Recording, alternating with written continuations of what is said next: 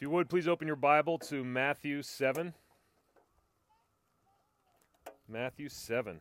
We've made it to chapter 7. I was actually looking back, and we started in Matthew 5, the Sermon on the Mount, back on, I think, December 11th or something like that. And here we are in Matthew 7. What a, uh, what a privilege it's been to work through this Gospel of Matthew, and in particular, this section of Scripture known as the Sermon on the Mount.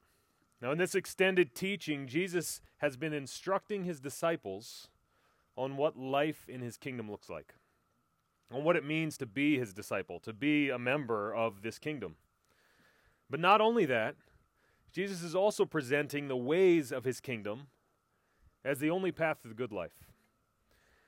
It's the way to truly flourish, the only means to be truly blessed. Most recently, in chapter 6, the focus of Jesus' teaching has been on how this affects how we view our possessions. So lay up for yourselves not treasures on earth, but treasures in heaven. He was addressing the things that we want or the things that we have. So the path to the good life means that we do store up treasures in heaven, not on earth. It also means that we have no need to worry because our Heavenly Father knows what we need. He sees us and He knows what we need and He provides for us. Now, in chapter 7, Jesus turns toward our relationships. He knows that relationships on this earth will not be perfect, that people will sin against each other. So, Jesus addresses how we are to relate to other sinful people as His kingdom people. What do we do? So let us look together, if you're there, at Matthew chapter 7, beginning of verse 1. We're going to read to verse 6. This is the Word of God. Judge not that you be not judged. For with the judgment you pronounce, you will be judged. And with the measure you use, it will be measured to you. Why do you see the speck that is in your brother's eye, but do not notice the log that is in your own eye? Or how can you say to your brother, Let me take the speck out of your eye, when there is a log in your own eye? You hypocrite. First, take the log out of your own eye, and then you will see clearly to take the speck out of your brother's eye. Do not give dogs what is holy. They do not throw your pearls before pigs, lest they trample them underfoot and turn to attack you. Would you pray again with me? Our Father in heaven, hallowed be your name. As we receive your word together this morning, may you and you alone be exalted. May your name be glorified as we see you in Christ for who he is. Holy Spirit, help us to see you, to see your world and our place in it through the eyes of Jesus Christ. And may each of us meet Jesus this morning. May Jesus be the Lord of our lives. May your kingdom come and your will be done on earth as it is in heaven. Amen. Amen. This morning we're going to make our way through this text in three parts, and they all have to do with what Jesus is calling us to do, his disciples to do, with how we are to respond. And the first is this number one, be kind in your judgments. Actually, I'm going to change that right now to be generous in your judgments. Be generous in your judgments. These words in Matthew 7, verse 1, are some of the most well known, some of the most often quoted words of Jesus. Do not judge. But even the, though these words are so often cited, they are equally so often misunderstood. So before we seek to understand what Jesus is actually saying, let's give our attention to what he is not saying. What Jesus is not saying. Now, there are two things we need to be clear that Jesus does not say here. First, Jesus does not say that we are to never make any judgments. He does not teach that we are to be, as one commentator puts it, amorphous, undiscerning blobs who never, under any circumstance whatsoever, hold any opinions about right and wrong. That's not who we are called to be. It's not what Jesus call, is calling us to. If this is what we came away with, it would fly in the face of so much that Scripture teaches, because this is not the only verse that addresses judgments. For example, in John 7 24, Jesus himself, he encourages his disciples, he says, judge with right judgment. So here, Matthew 7 1, judge not. Matthew John 27 24, judge with right judgment. Even in a few verses in Matthew 7, a few verses later, we see that it's important for us to be discerning, to make right judgments. Otherwise, we would never know who Jesus is referring to as dogs and pigs. So Jesus is not saying that we are never to judge. We need to ha- be clear on that point. Second thing that we need to be clear that Jesus is not saying is that Jesus does not say that this can be used as our defense against criticism of any kind. Have you ever heard someone say the phrase, don't judge me? Don't judge, don't judge Larry because he wore the same shirt as me today. Or don't judge me for what I eat or don't eat. Or don't judge me for what I wear or don't wear. Don't judge me for what I post. Don't judge me for what I say. Don't judge me for what I listen to. Don't judge me for what I like. Don't judge me for who I love. Don't judge me for how I self identify, for who I am. Don't judge me. This culture that we live in, that we navigate, the water, the cultural waters that we swim in, they love this idea. Don't judge me. We hear it all the time. They really love two verses from the Bible. This one, do not judge, and 1 John 4 8, God is love. And taken together, our culture uses these verses to distort who God is and to, to distort what we are called to as Christians. So while Scripture does put the love of God on display, God indeed is love, love is part of his very essence, it also puts his holiness, his righteousness, his justice on display too. So indeed, in Exodus 34, 6 and 7, God reveals himself to Moses, and he says this, something you're familiar with. The Lord, a God grace, merciful and gracious, slow to anger, and abounding in steadfast love. some of us would like to just stop there, but the Lord keeps on going. He is also a God who will by no means clear the guilty. He is a God holy and righteous and just. So, also for this idea of not judging, it's not in this excuse to do whatever we want. Scripture has more to say. If we left it here, we could ignore completely our call to pursue righteousness, to be holy, to put to death that which is earthly among us, and to put on grace and kindness and humility and patience. But this is where our, our culture is. We want to define reality for ourselves.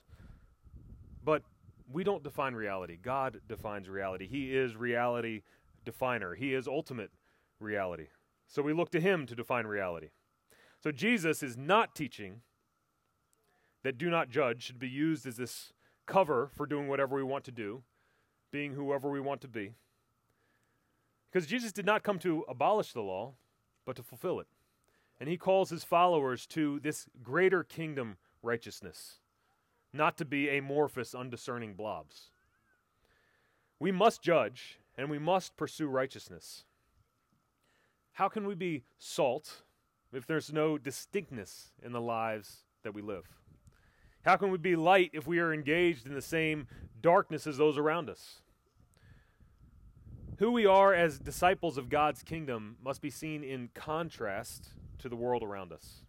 And this contrast can only come through making judgments, to discerning between right and wrong. So I think we have a better idea of what Jesus is not saying here. What then is Jesus saying? What is he teaching in these verses?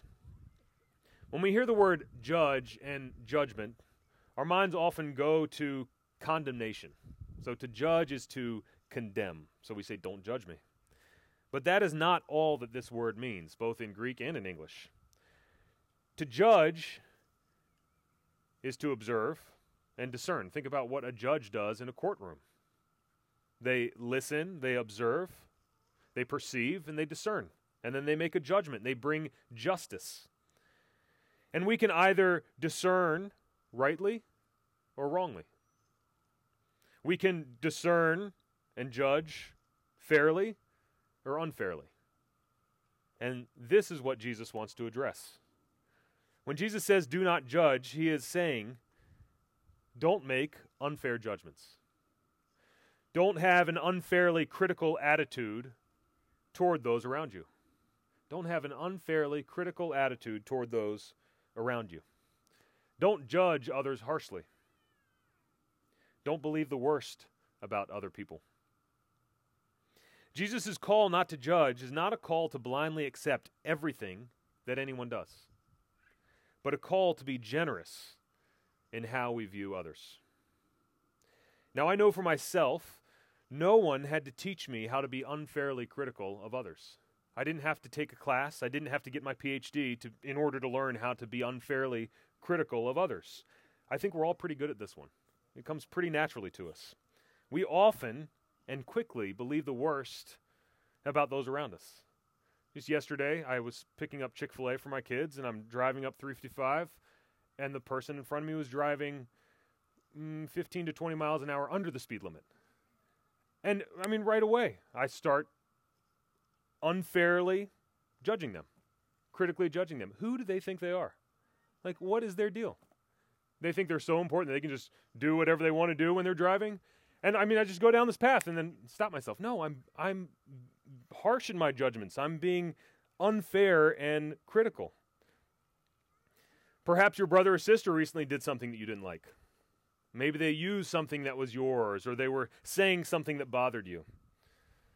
Or perhaps you had some expectation for your spouse or a coworker that they failed to meet. I think this is a lot of times where our unfair critical attitudes rush in when we have this expectation and it's not met by someone else.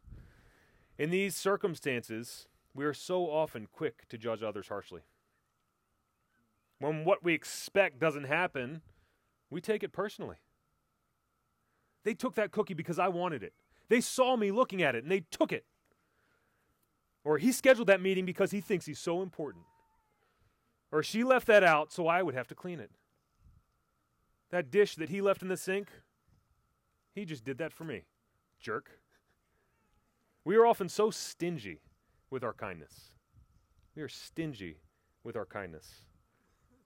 But God calls us to his greater kingdom righteousness. God calls us to be generous in our judgments, to believe the best about others, to extend charity, and to be kind when we think we've been wronged, even when we think we've been wronged. And Jesus tells us the reason why. He says, Judge not that you be not judged. For with the judgment you pronounce, you will be judged. And with the measure you use, it will be, it will be measured to you. Now, there's a sense in which Jesus is simply saying what Paul says in Galatians 6, 7, and 8. You will reap what you sow. If you are unfairly critical toward others, then you will find that others will do the same to you. Now, we're going to see Jesus bring this idea out more later in Matthew 7 when we consider his call to do to others as you would have them do to you. But there's something else that Jesus is saying, something more significant, I think. And we see this brought out in contrast to Matthew 6. In Matthew 6, Jesus' emphasis was on God as Father. So we pray to our Father. Our Father is the one who sees us and knows us and rewards us. Here in Matthew 7, Jesus is pointing to a different reality the reality of God as judge. And God is both. It's important that we recognize God as both Father and judge. Now, that God is judge is a terrifying reality for the unbeliever. For him to be judge means that he rules and reigns, and he is the one to whom we must all ultimately give an account. In rejecting God's judgment, the unbeliever will never realize the privilege of having God as Father. And in turning from God as Father, the unbeliever must face God only as judge. But for the believer, the fact that God is both judge and Father is a great encouragement and should fill our hearts with awe and wonder and worship. Because God is our Father, we have no need to fear his judgment because Jesus Christ has suffered in our place.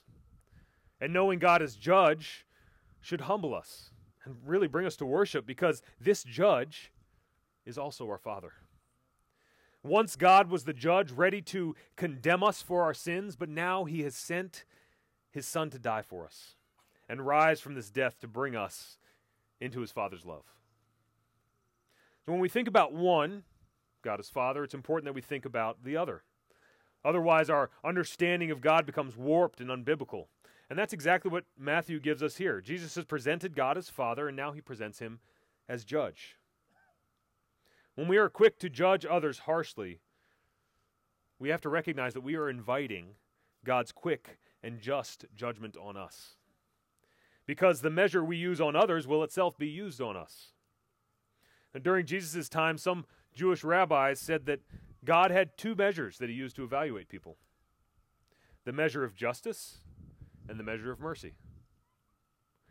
It could be that Jesus is using this idea to help make his point. Whichever measure we use on others will be the measure God will use on us. So, brothers and sisters, let us be quick to extend grace to others, quick to believe the best about their motives. Let us be generous in our judgment, for we are those who will one day give an account to the only righteous judge. Now, from here, Jesus continues his focus on relationships and further addresses our unfair judgments toward others in verses 3 through 5. So, if that was point one, be generous in your judgments, this is kind of like point 1a or 2, whatever you want to do. It's up to you. Don't judge me. Be humble in your help. Be humble in your help. Verses 3 through 5. Now, here Jesus presents this ludicrous and hilarious picture to confront our tendency to be far more aware of the problems of others than our own. This is what he says in verse 3 Why do you see the speck that is in your brother's eye, but do not notice the log that is in your own eye? Or how can you say to your brother, Let me take the speck out of your eye, when there is the log in your own eye? You hypocrite, first take the log out of your own eye, and then you will see clearly to take the speck out of your brother's eye. Now, I think because we're so familiar with this picture, it's lost some of its punch. But let's just consider it for a moment. So, someone has a speck in their eye, probably sawdust. Now, this is a problem. Notice that Jesus never says that this isn't a problem. In fact, in verse 5, he encourages his listeners to remove the speck out of their brother's eye. So, this speck of sawdust, it's a problem. But there's a far, far bigger problem than the speck in the brother's eye. For lodged, lodged in your own eye is a log. A log, a plank, a 12 foot board. These, these boards up here, 12 feet long. One of these boards is stuck in my eye. Now, one benefit is that social distancing is not a problem. But you've got a, a way bigger problem than this just this speck in your brother's eye with this log in your own. How can you do much of anything when this is your problem? I mean, think about everything that you do. How can you do it with a 12 foot plank in your eye? What Jesus is highlighting, what he's exposing, is that tendency to ignore our own faults. It's our propensity to be proud, to have a high view of ourselves that makes us blind to how great our problems, how significant our sin really is.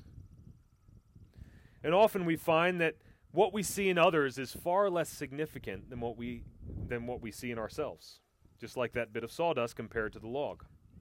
When we're younger, we do this in very obvious ways. Dad, my sister stuck her tongue out at me. There you are, helping with that speck of sawdust. But you're leaving out the part about the plank because you just punched your sister. As we get older, we become a bit more nuanced in how we handle these situations. But the ridiculousness, the blindness, the complete lack of self awareness remains something that we often give into. And it will remain with us until our dying day. Consider David, the triumphant king of Israel. Here is a man who had great success, he had tremendous wealth, he loved God. And in 2 Samuel 12, God sends Nathan to David and has Nathan tell him a story about two men one rich and one poor. And while the rich man had many flocks and herds, the poor man only had one little lamb. And this lamb he had saved up and bought for himself. The poor man cared for this lamb as he raised it. He shared the little food he had with this lamb. He carried this lamb in his arms because he loved this lamb. One day the rich man had a visitor, and so he wanted to prepare a feast for his guest.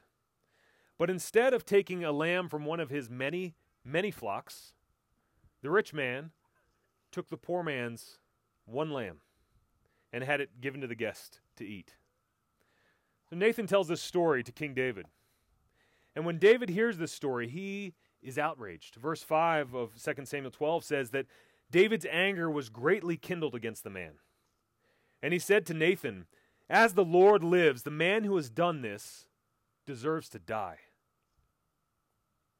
Now, David was furious that a man who had so much would take from someone who had so little. Now, if you are aware of what takes place in 2 Samuel, you're aware that Nathan then tells David that he is the rich man because he is the one who lusted after the wife of Uriah and took her. He is the one with the glaring log in his eye. And David was incredibly blind to it. Here in David, we see this extreme picture of what we so often do. We see a little sin in someone else. And it's something that we've seen in us, but we don't want to acknowledge. So we ignore it there and we jump in judgment on that other person. We're harsh in our judgment. We burst out in anger when someone is unkind or uncharitable, when they are proud or when they lie, when they do something we don't like. But if we do not feel the same way toward ourselves, toward our own sin, then Jesus calls us hypocrites. This is the only place in the Sermon on the Mount where hypocrite, in all of Matthew, where hypocrite is used of Jesus' followers, of his disciples. Normally it's used of Pharisees. Here it's used of those who belong to his kingdom. May we not be counted among them. Hypocrites. God calls us to be far more ruthless and committed to removing the sin in our own lives, to removing the log from our own eye, than we are committed to removing the speck of sawdust from our brother or sister's eye. What Jesus calls us to here is humility in our help of others. Helping others begins with this self awareness that recognizes that we are sinners. We are often blind to our sin. And we must recognize that the wrong that we see in those around us is like a speck of sawdust compared with the sin that God sees in us. The wrong that we see in others is like a speck of sawdust compared to the sin that God sees in us, the sin that is in us. And we, when we recognize our own sin and humility, we must also realize that we are not deserving of any grace or forgiveness in our sin. But, brothers and sisters, by the grace of God, through the blood of Jesus Christ, we can receive forgiveness for our sins. So may we be those who, as Joey read earlier, taste and see that the Lord is good. May we taste of his grace and forgiveness. And then may we be generous in our judgments of others and humble in our help of others. We are those who deserve judgment and condemnation before the holy, righteous judge. And yet, if you've placed your hope in Jesus Christ, instead of bearing the full wrath of God, we have received his infinite mercy because of Jesus Christ. So, Grace Church, let us not be fault finders. Let's not be sawdust hunters. We don't want to be those who are always going after the sin that we see in others. The critic is the one who is constantly on the lookout for one for something to criticize. Instead, let us love one another. Love is patient and kind. Love does not envy or boast. It is not arrogant or rude. It does not insist on its own way. It is not irritable or resentful. It does not rejoice at wrongdoing, but rejoices with the truth. Love bears all things, believes all things, hopes all things, endures all things. Peter exhorts the church in 1 Peter, uh, 1 Peter 4 8 and I exhort us keep loving one another earnestly, since love covers a multitude of sins. This love does not mean ignorance of sin in others. It does not mean we don't help.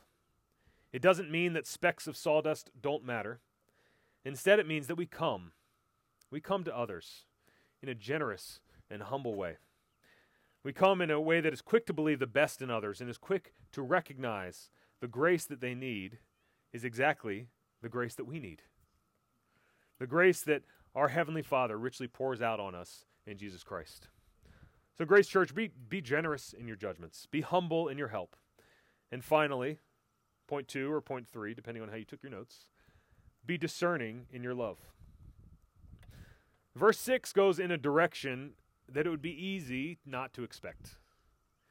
Jesus has been emphasizing the importance of being gracious and hesitant in your help of others when we see their faults.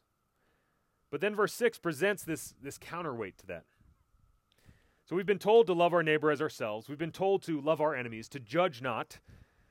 But if we stopped here, we could adopt the mentality that morality, what we do, doesn't matter. That anything goes in the name of love. Love is patient and kind.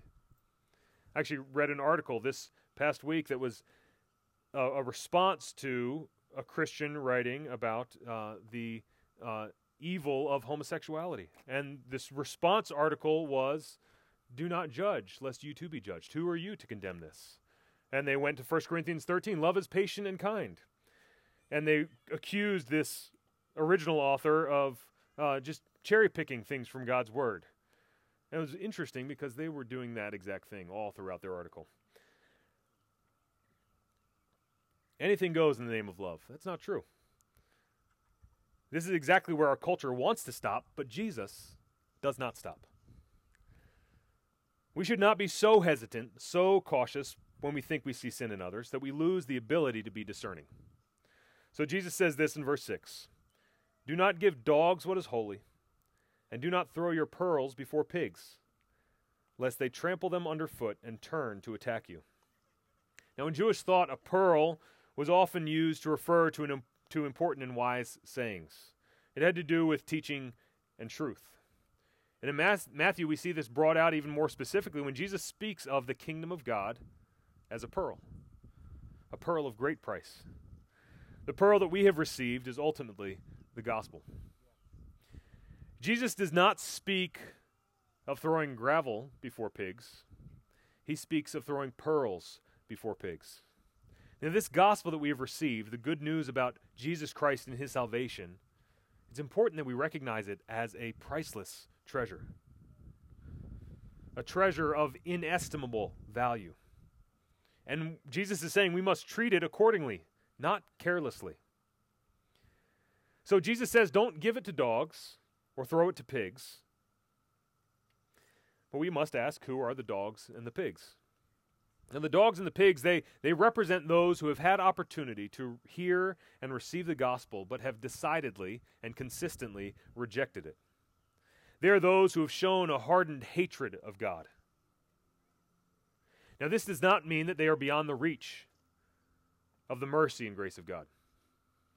There is no sinner beyond the infinite stretch of his mercy. But it does mean that we should be deliberate and discerning in how we love and engage these people. Perhaps there's someone in your workplace or your, in your extended family who constantly ridicules Christianity, who rejects and mocks and blasphemes God deliberately. Now, Jesus is saying that looking for every opportunity to confront this person with their sin in the hope of Jesus is a fool's errand. He is saying that they have rejected me and they will reject and oppose you. This is not a new or unique idea in Scripture. Proverbs 9, 7 through 9 says this Whoever corrects a scoffer gets himself abuse, and he who repu- reproves a wicked man incurs injury. Do not reprove a scoffer, or he will hate you. Reprove a wise man, and he will love you. Give instruction to a wise man, and he will still be wiser. Teach a righteous man, and he will increase in learning. Or consider the instruction of Jesus to his disciples in Matthew 10. As he's sending out his disciples, he says in verse 14 If anyone will not receive you or listen to your words, shake off the dust from your feet when you leave that house or town. When someone openly rejects the truth of God's word, the hope of the gospel, Jesus says, Move on. Move on and entrust them to me and cherish my gospel. Certainly, pray for them. Certainly, love them. But cherish my gospel. Now, lest we see everyone as a dog or a pig, we must recognize that this is a very serious step to take to move on from those around us. This is not the norm in our interactions with others. I think it's kind of God to provide us this exception, but this exception is not the rule. This is not all that God says about how we are to relate to others. So we have to hold Matthew 7 6 in tension along with our call to, to love our enemies, in tension with our call to pursue righteousness. So even though Jesus tells us not to throw our pearls before dogs and pigs, this does not mean that we are given a blank check to be as mean and nasty to others as we want to be. And some people do that in the name of Christ.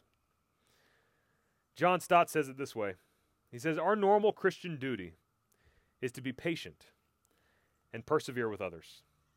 Our normal Christian duty is to be patient and persevere with others, as God has patiently persevered with us. Our normal Christian duty is to be to be patient and persevere with others as God has patiently persevered with us. Now, I also think it's helpful to remember, just on a, on a practical side, that Jesus spends five verses addressing the importance of not unfairly judging, of being humble and gracious, and only one short verse on discerning dogs and pigs. And I think this ratio really reflects the greater danger that we face. We face a far greater danger in being judgmental than in being undiscerning. So, brothers and sisters, may God help us. May God help us to walk by the light of His Word. And in the context of the church, may we always bear in mind the words of Paul in 1 Thessalonians 5 13 and 14. Be at peace among yourselves, admonish the idle, encourage the faint hearted, help the weak, be patient with them all. Pray with me. Oh, Father, give us grace to be generous in our judgments, to be humble in our help, to be discerning in our love. Lord, we are prone to wander. We are quick to be harsh, to lack grace. Holy Spirit, help us. Would you guard your word by your Spirit and work in us that which glorifies your name? May your will be done in our lives, we pray. Amen.